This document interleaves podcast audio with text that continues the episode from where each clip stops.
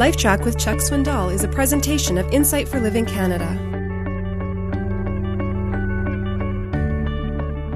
I would give everything we have today for two godly daughters. Everything.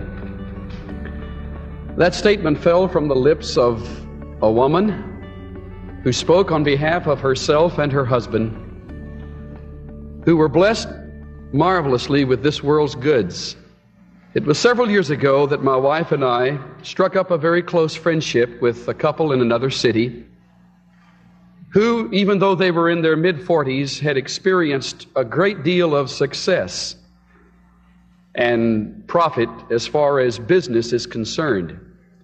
This man had not only developed the largest business in that city in his particular field, but there were, in fact, about four other enterprises that were growing and it seemed as though everything he touched turned to gold. He was a millionaire many times over, and the mansion in which they lived was without question the most impressive which I have ever been in my life.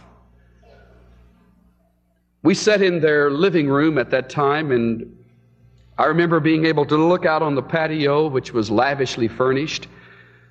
Over on one side was an Olympic sized swimming pool, on the other side was a golf green. There was a tennis court a little further back, and then beyond that, the acreage behind, there was a huge eight foot wall that surrounded the entire place. It took up the whole end of a cul de sac, if you please. And this home, which was over 10,000 square feet in size, was furnished without reservation. The mother sat across from my wife and began to share some things that were such heartache to them. And I'm pleased to say that their Christian testimony stood firm. They were born again. But she put her head in her hands and tears flowed as she referred to her two older daughters. The oldest one was then living a promiscuous life. The younger one was following in her steps. She was on the brink of being a high school dropout the younger daughter was. There were evidences of drugs, wrong companions.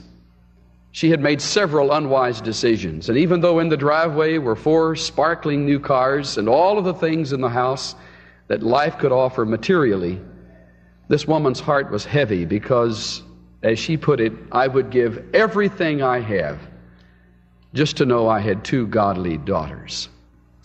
I suppose that that is the heart's desire of every parent of girls. It is possible that this very night your daughter is wayward. It's possible that you do not even know where your daughter is. The chairman of our board in the church in Waltham experienced a great heartache as well. God had used this man as an evangelist in his own work. But since his daughter graduated from high school, he, from time to time, would lose track with her. She had gone through a marriage and was on her second. She was rebellious and against the things of the Lord, and his heart's cry was the same I would give anything I've got to know that my daughter was a godly woman. But she's not. That's a very sad picture, and those of us who have children especially little dainty girls who we love to have them and love to hold them and love to communicate with them because they bring a dimension into our lives that no one else can bring. And yet, pounding away on a regular, rhythmic basis in our hearts, there is that feeling, oh God, help us develop them into women of God.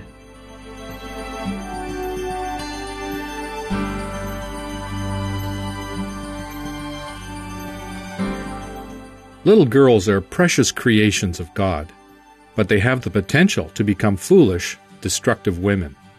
Parents, God's Word has the wisdom you need to train your daughters to become godly women, and a great place to start is in the book of Proverbs. This is Steve Johnson of Insight for Living Canada. Listen to more of Chuck Swindoll's LifeTrac messages at lifetrac.ca. LifeTrac, where life and truth meet.